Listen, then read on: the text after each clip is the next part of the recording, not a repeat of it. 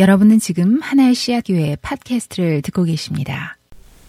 저는 영화를 되게 좋아하는데요. 영화 보는 거를 참 즐기는데, 그래서 예전에 어, VHS 시절부터 시작해서 뭐 DVD까지 되게 많은 영화를 가지고 있었습니다. 그런데 어, 어느 때인가 이것도 너무 많지 않나 싶은 그런 생각이 들면서 이제 거의 다 버리고 처분하고 그래서 정확히 세어보지는 않았지만 한 DVD 30개 정도 남아 있는 것 같아요. 저희 집에. 어, 저희 집에 오시면은 그 DVD 목록들을 쭉 보시면은 아마 여러분들이 그냥 다 아시는 그런 대중적이고 보편적인 잘 아는 영화들입니다. 그런데 그 중에 아마 한 영화는 여러분 대부분이 모르실 것 같아요. 그 영화는 뭐냐 하면은 라스트라다라는 영화인데 그 번역하면은 길이라는 영화입니다. 길. 1954년도 이태리 영화입니다. 음, 페데리코 펠리니라고 하는 감독이 만든 영화인데 영화사에서도 아주 항상 최상위에 랭크되는 굉장히 유명한 영화입니다. 실제로 영화를 보면은 페데리코 펠리니 감독의 실제 아내였던 어, 줄리에타 마시나라는 여배우와 그리고 어, 예전에 미국에서 유명했던 그 앤토니 퀸이라는 어, 두 사람이 주연한 영화입니다. 영화의 줄거리는 되게 간단한데요. 그 2차 세계대전 이후에 이태리에서 잠파노라고 하는 그 차력사 아시죠? 이렇게 막 줄을 끊고 당기기도 하는 그러한 잠파노라고 하는 앤토니 퀸이 그 역할을 하는데 잠파노라고 하는 차력사가 어, 2차 세계대전 후에 이태리를 돌아다니면서 그 차력을 선보이는 동안에 젤소미나라고 하는 그 조금 지능이 떨어지는 여자가 이렇게 흥을 돋구면서 돈을 걷는 거죠. 뭐 우리 금방 상상이 되는 그런 장면입니다. 그렇게 전국을 돌아다니면서 어, 이렇게 어, 쇼를 보여주던 두 사람이 어느 날 어, 다른 광대를 만나게 되는데 그 광대를 통해서 어릿 광대를 통해서 젤소미나가 트럼펫을 배우기 시작합니다. 그러면서 이야기가 좀 더 전개가 되는데 그 후에 그 어릿 광대는 젤소미나에게 잠파노를 버리고 자기랑 같이 함께 다니자라는 아, 그러한 제안을 받지만은 젤소미나는 그 제안을 거절하고 계속 잠파노와 함께 다니기로 그렇게 결심을 합니다. 얼마 후에 이런저런 길을 다니다가 잠파노는 젤소미나를 꼬셨던 그 어릿광대를 다시 길 위에서 만나게 되는 그런 장면이 있는데 거기서 그 미움 때문에 원래 죽이려고 했던 건 아닌데 어, 어찌하다 보니까 그 어릿광대를 잠파노가 그 어릿광대를 죽이고 맙니다. 어, 그 사실을 알게 된 젤소미나가 너무 충격을 받아서 먹지도 않고 일하지도 않고 깊은 시름 가운데 빠지게 되죠. 젤소미나의 상태가 나아지지 않으니까 어느 날 밤에 어, 잠들어 있는 젤소미나를 놓아두고 잠파노는 어, 몰래 도망을 칩니다. 그냥 내버려 두고 도망을 친 거죠. 몇 년이 지나고 나서 서커스 단원으로 어느 마을에서 공연을 마친 잠파노는 동네를 산책하다가 그 동네 여인이 흥얼거리는 어떤 노랫소리에 깜짝 놀랍니다. 왜냐하면 그것은 예전에 젤소미나가 트럼펫을 배우고 나서 서툴지만 그래도 자주 연주하던 그런 곡이었기 때문에 그렇습니다. 아, 그 여자에게, 그 동네 여자에게 도대체 이 곡을, 이 노래를 어디서 배웠냐고 물으니까는 그 동네 여자가 이렇게 대답하는 거예요. 몇 년 전에 이 동네에 들어와서 살다가 죽은 어떤 정신이 이상한 여자가 하나 있었는데, 어, 그 여자한테 배웠다고 말하는 거죠. 그 정신이 이상해서 이 마을에 들어와서 살던 여자는 다름 아닌 젤소미나였던 겁니다. 그때서야 잠파노는 잊어버리고 있었던 젤소미나를 떠올리게 되고 그리고 자신이 참 젤소미나를 사랑했구나라는 아, 그러한 것을 기억하게 됩니다. 그리고 바닷가에서 젤소미나의 이름을 부르고 후회하는 장면으로 어, 영화를 마칩니다.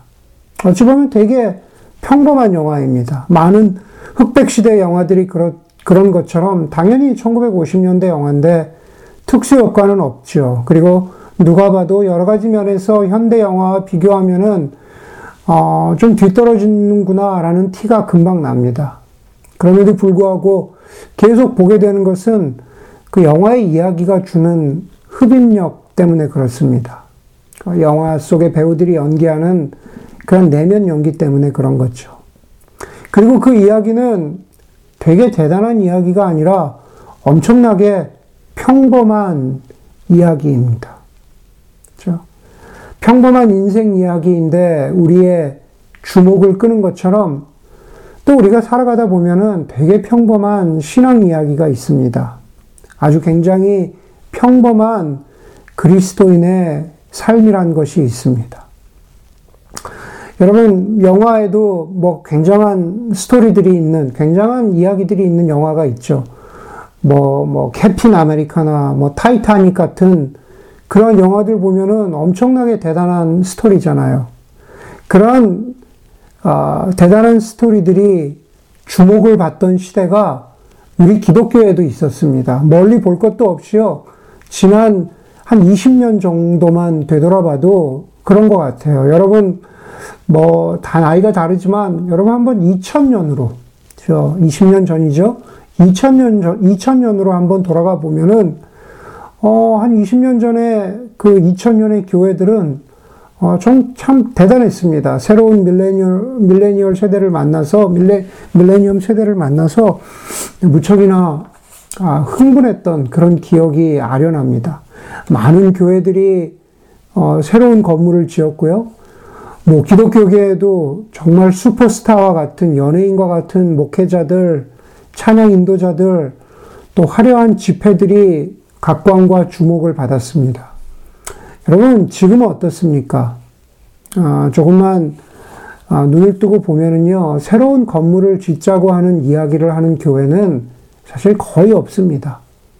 각 교단들마다 사역을 축소하고 재정을 긴축합니다. 예전처럼 그럴듯하게 화려한 조명기구와 음향 장비를 가져다 놓고 하는 찬양 집회는 아무리 눈을 씻고 찾아봐도 그런 집회는 없습니다. 여름이면 수없이 많이 나가던 단기 선교도 많이 사라졌고요. 지금의 20, 30대 기독교 사역자들은 생활인으로서 자신들의 앞길을 놓고 고민하고 걱정하는 시대가 되었습니다. 그것은 꼭 코로나, 코로나 때문은 아닌 것 같아요. 그렇게 바뀌었습니다. 단지 코로나라고 하는 게 상황을 더 안 좋게 만들고 상황을 더 직시하게 만드는 그런 효과가 있었을 따름입니다. 목회자이건 성도들이건 할 것 없이 많은 기독교인들이 교회가 정도의 차이가 있지만 비슷한 불안과 좌절과 근심을 가지고 살아갑니다. 아마 기독교 역사에서도 그런 때가 있지 않았을까요?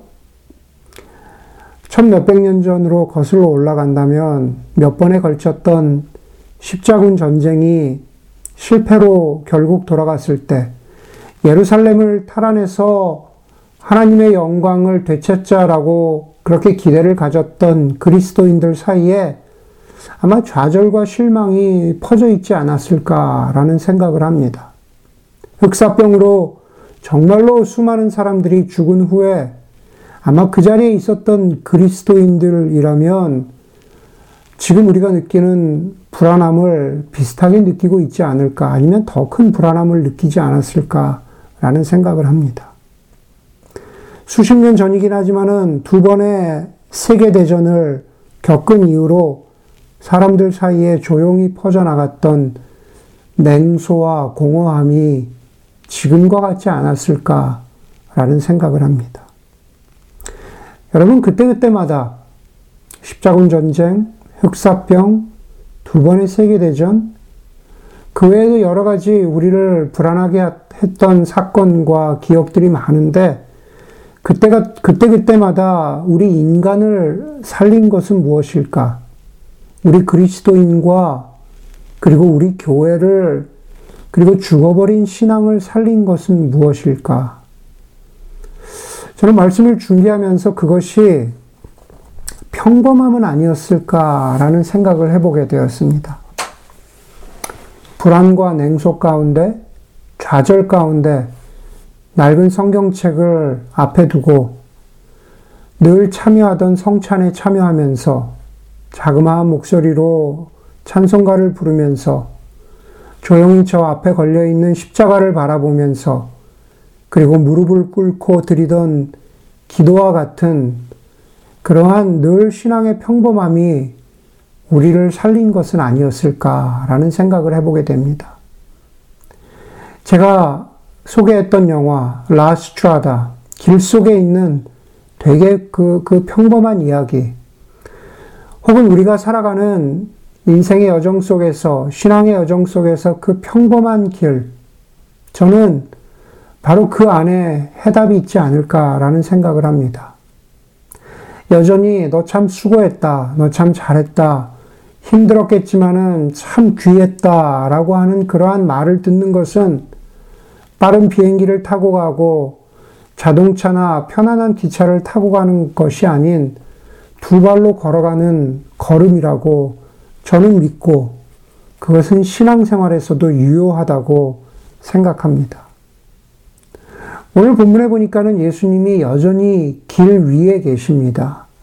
제가 여러 번 강조했지만 누가복음을 보면은 9장에서 19장에 이르기까지 그 긴 장은 예수님이 길 위에서 하신 말씀이고 가르침입니다. 이제 그 길을 떠난 지 오래되었고 이제 19장이면은 조금만 더 가시면 예수님은 예루살렘이라고 하는 목적지에 도달하십니다. 오늘 예수님이 길 위에 있다라고 하는 것을 보여주는 11절은 간단히 이렇게 말하죠. 예수께서 예루살렘으로 가시는 길 위에. 17장 전부는 바로 예수님이 길 위에서, 바로 그 길 위에서 하신 말씀입니다.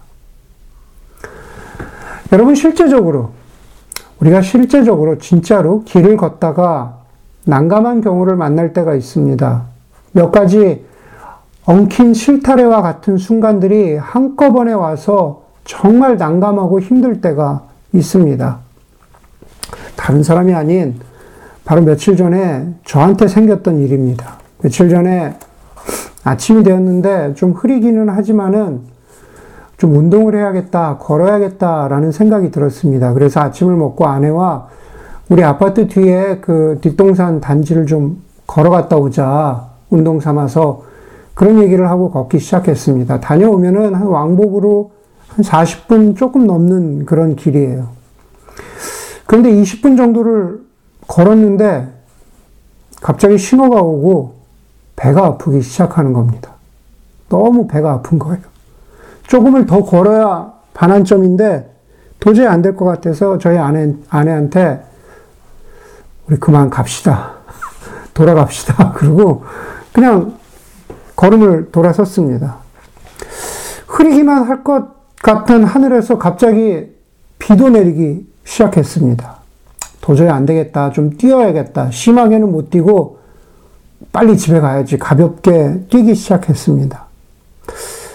근데 뛰려고 하니까 배는 더 아프고 갑자기 비가 많이 쏟아져서 길은 미끄럽고 걷기와 뛰기를 조금씩 반복하면서 집을 향해서 계속 걸어가고 있는데 제가 기억하기로 한 네 번쯤 멈추었습니다. 도저히 못 가겠는 거예요. 도저히 못 가겠는 거예요. 어, 심호흡을 하고 온몸의 신경을 한 곳으로 모으고 한 곳으로 모으고 정말로 네 번 모두 다 와, 실수하지 말자. 진짜 조금만 참자. 그러면서 네 번을 멈추었습니다. 산속이라면 당장 배낭을 내려놓고 숲속으로 다 뛰어갔겠지만 저희 동네 와보신 분들 알겠지만 여기 그냥 주택가잖아요. 그냥 뻥 뚫린 주택가입니다. 그럴 수 없었습니다. 비를 맞으면서 조금이라도 한 걸음이라도 미끄러지면은 그 순간 모든 게 어긋난다. 그런 생각을 하면서 걸음도 조심조심 걷고 자꾸 앞에서 와이프는 웃는데 저 사람이 왜 웃나 진짜 너무하다.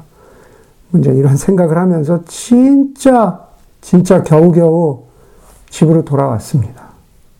뭐 짧게 얘기하면 해피엔딩. 예, 잘 끝났는데 그 짧은 시간에 너무 긴장한 탓인지 그날은 하루 종일 피곤했습니다.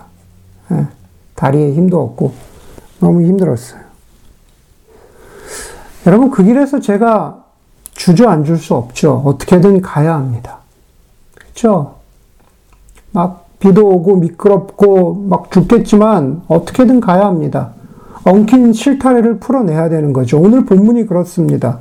오늘 본문에 보니까는 예수님이 길 위에서 여러 가지 복잡한 여러 가지 진퇴양난 같은 그러한 말씀들을 하시는데 그것을 듣는 제자들은 너무 힘든 거예요. 너무 복잡해 보이고 이게 도대체 무슨 말인가 싶은 겁니다. 그런데 가만히 들여다보면 풀리는 질문들이고 고민들입니다. 제가 어떻게든 한 걸음 한 걸음 집으로 가야 했던 것처럼 제자들도 그것을 그냥 버리고 갈 수는 없는 겁니다. 풀고 나가야 했던 겁니다. 가만히 들여다보면은 그 답이 보입니다. 가장 먼저는 여러분 오늘 희정제가 읽었는데 1, 2절입니다. 1, 2절에 보니까는 첫 번째 어려움이 나옵니다. 예수님이 제자들에게 말씀하세요. 걸려 넘어지게 하는 일들이 생기지 않을 수는 없지만 그런 일들을 일으키는 사람은 화가 있다. 작은 사람들 중 하나를 걸려 넘어지게 한다면 차라리 맷돌을 매달고 바다로 빠지는 것이 낫다. 무시무시한 말씀이죠. 걸려 넘어지게 하는 일. 저 영어로는 stumbling block이라고 하죠. 헬라어로는 σκάνδαλον. 우리가 잘 아는 스캔들입니다. 예. 여러분, 우리는 살다 보면은 우리 자신을 보면서도 그렇죠. 개인적인 그런 사건에서부터 뭐 멀리 볼 거 없이 교회들, 우리 주변에 거쳐왔던, 어, 그런 여러 가지 그런, 어, 교회 일들을 보면은 뭐 성적인 혹은 재정적인 스캔들, 여러 가지 것들이 교회와 기독교의 몰락에 기름을 부은 그런 스캔들런 같은 일들이 많이 있습니다. 예수님 바로 그런 말씀을 하시는 거죠. 걸려 넘어지게 하는 일들이 죄악된 인간 세상 가운데 없을 수 없지만 그런 일들을 일으키게 하는 사람은 화가 있다. 누구를 세우고 격려하지는 못할 망정, 영적인 실패와 좌절의 원인 제공자가 되어서는 안 된다. 라는 말씀을 특별히 리더의 위치에 있는 사람들에게 하고 계시는 경고의 말씀입니다. 우리는 그런 스캔들 접하면서 혀를 차고 안타까워하고 비판합니다. 그런데 연이어서 나오는 예수님의 말씀은 우리 자신을 돌아보게 하죠. 3, 4절입니다. 너희는 스스로 조심하여라. 너희 다른 사람 비판하지 않니?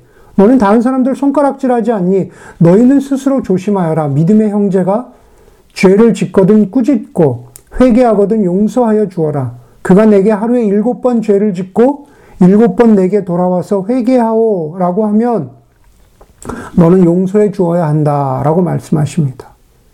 우리 다른 복음서에서 예수님이 하시는 말씀 우리 알고 있죠. 남의 눈 속에 있는 티를 보면서 비판하기 전에 너의 눈 속에 있는 들보나 먼저 보아라. 예수님 이렇게 말씀하세요. 일곱 번 와서 용서해 달라고 그렇게 요청하면 너는 그것을 너 형제의 자매의 죄를 용서해 주어야 한다. 유대 사회에서 말하고 있는 일곱이라고 하는 유대교에서 말하고 있는 일곱이라고 하는 완전수를 사용해서 일곱 번 용서하라라고 하는 것은 한없이 용서를 베풀라는 말입니다. 그런데 여러분, 일곱이라는 완전수, 다시 말해서 그것은 무한한 용서를 베풀라고 하는 건데, 한두 번은 가능할지 모르겠지만, 무한히 용서를 베푸는 일이 얼마나 어렵습니까? 그렇죠. 우리 가장 가까이에 있는 가족들, 친구들, 우리 가까이에 있는 사람들만 봐도 그렇잖아요. 똑같은 실수를 범하는 사람에게 무한히 용서를 베풀기가, 베풀기가 어렵습니다. 그것이 어렵다는 것을 알았던 사도들이 세 번째 고민을 가지고 나와서 이렇게 말합니다. 5절입니다. 우리에게 믿음을 더하여 주십시오. 되게 뜬금없는 것 같죠? 앞에서는 어, 용서를 얘기했는데 갑자기 사도들이 우리에게 믿음을 더하여 주십시오. 뜬금없는 믿음 타령이 아니, 닙니다 제자들이 생각하기에 일곱 번 용서하기가 얼마나 어려웠던지 그것을 할 수 있는 믿음을 더하여 주십시오. 라고 주님께 요청하는 겁니다. 저는 제 능력으로 용서할 수 없으니 믿음을 주십시오. 그래서 용서할 수 있게 해 주십시오. 주님께 그렇게 요청을 했더니만 주님이 제자들에게 이렇게 말씀하시죠. 너희에게 겨자씨 하나일 만한 믿음이라도 있으면 이 뽕나무더러 뽑혀서 바다에 심기우라 하면 그대로 될 것이다. 제자들은 믿음을 더 달라고 하죠. 내가 용서하기 위해서 믿음을 더 주십시오. 그래야 불가능한 용서를 할 수 있을 것 같습니다. 그랬더니만 예수님은 이렇게 말씀하세요. 너희가 지금 가지고 있는 믿음이면 충분하다.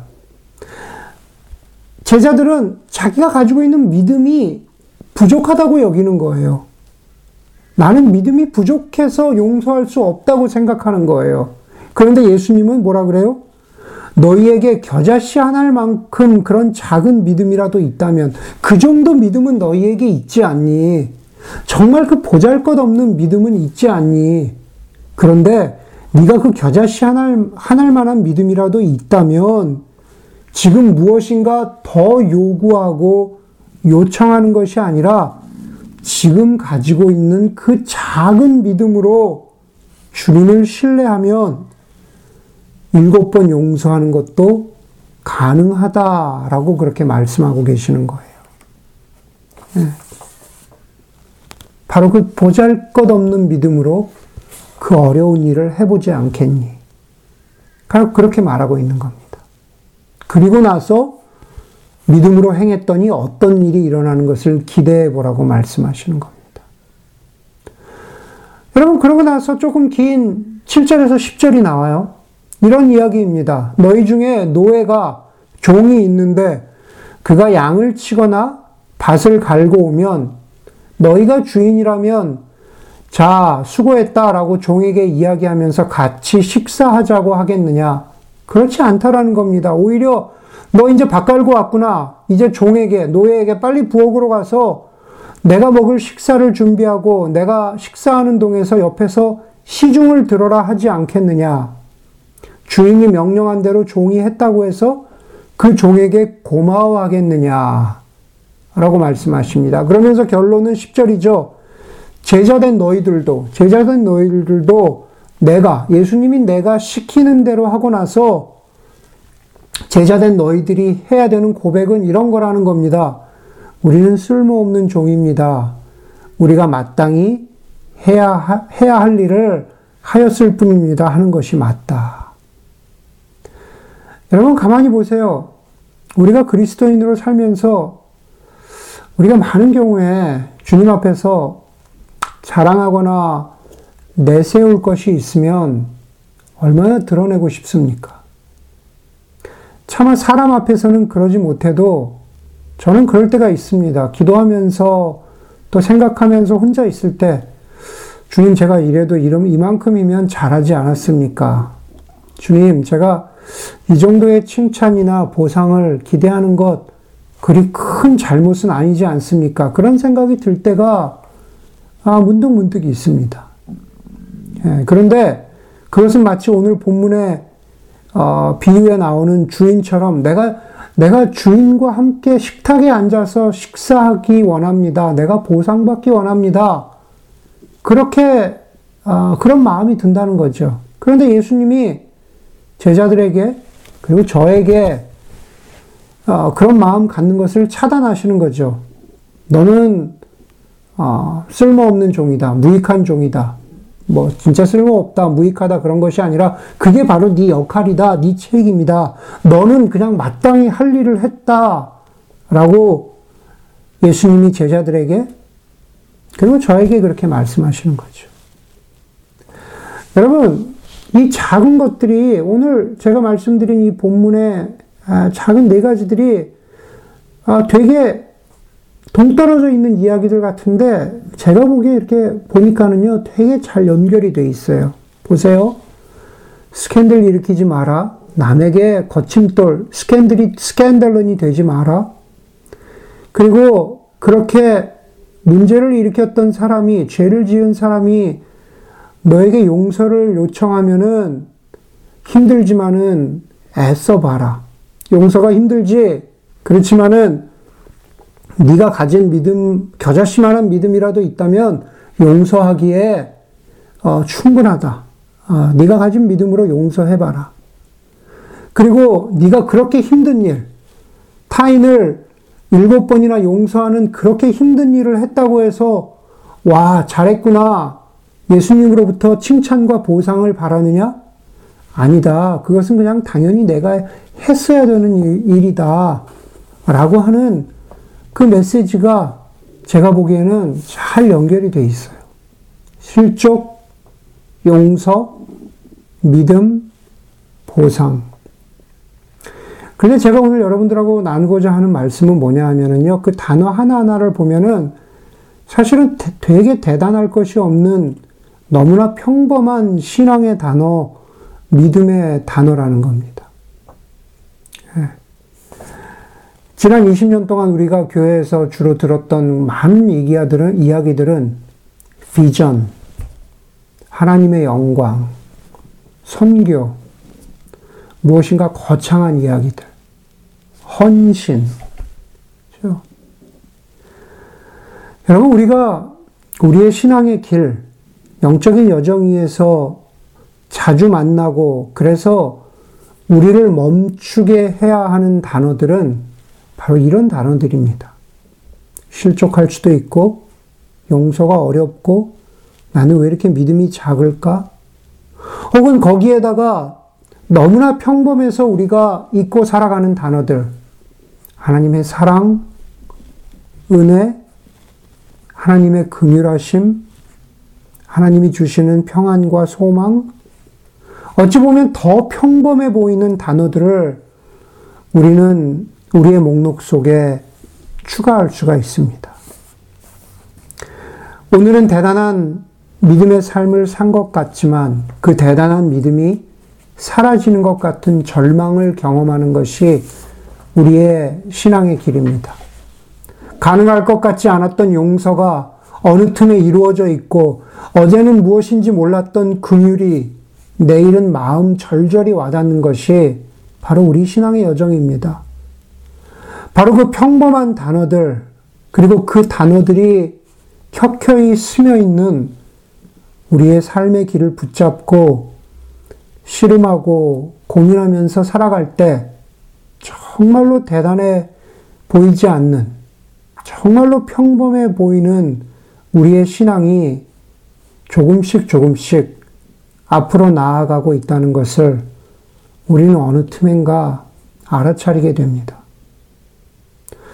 여러분, 우리는 다시 길 위에서 오늘 한 사건을 만나게 되죠. 11절에서 19절의 사건입니다.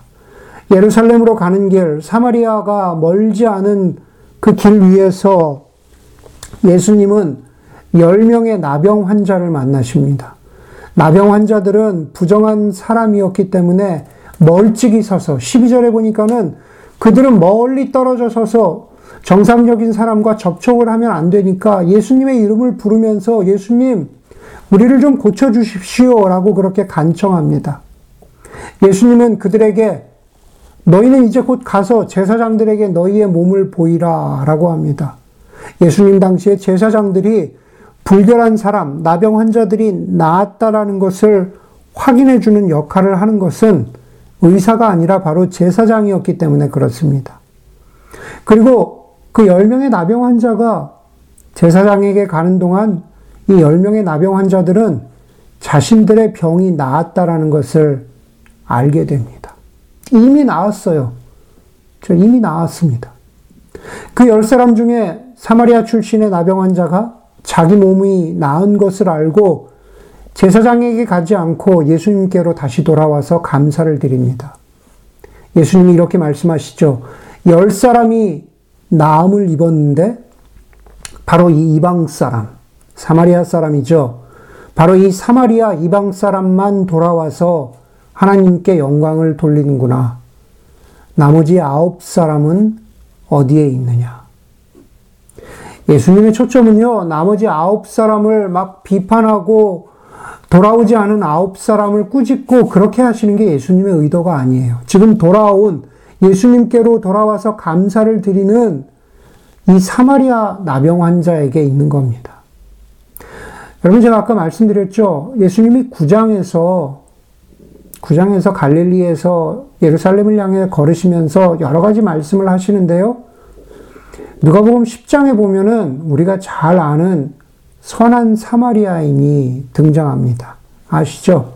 강도 만난 사람을 도와주는 선한, 선한 사마리아 사람.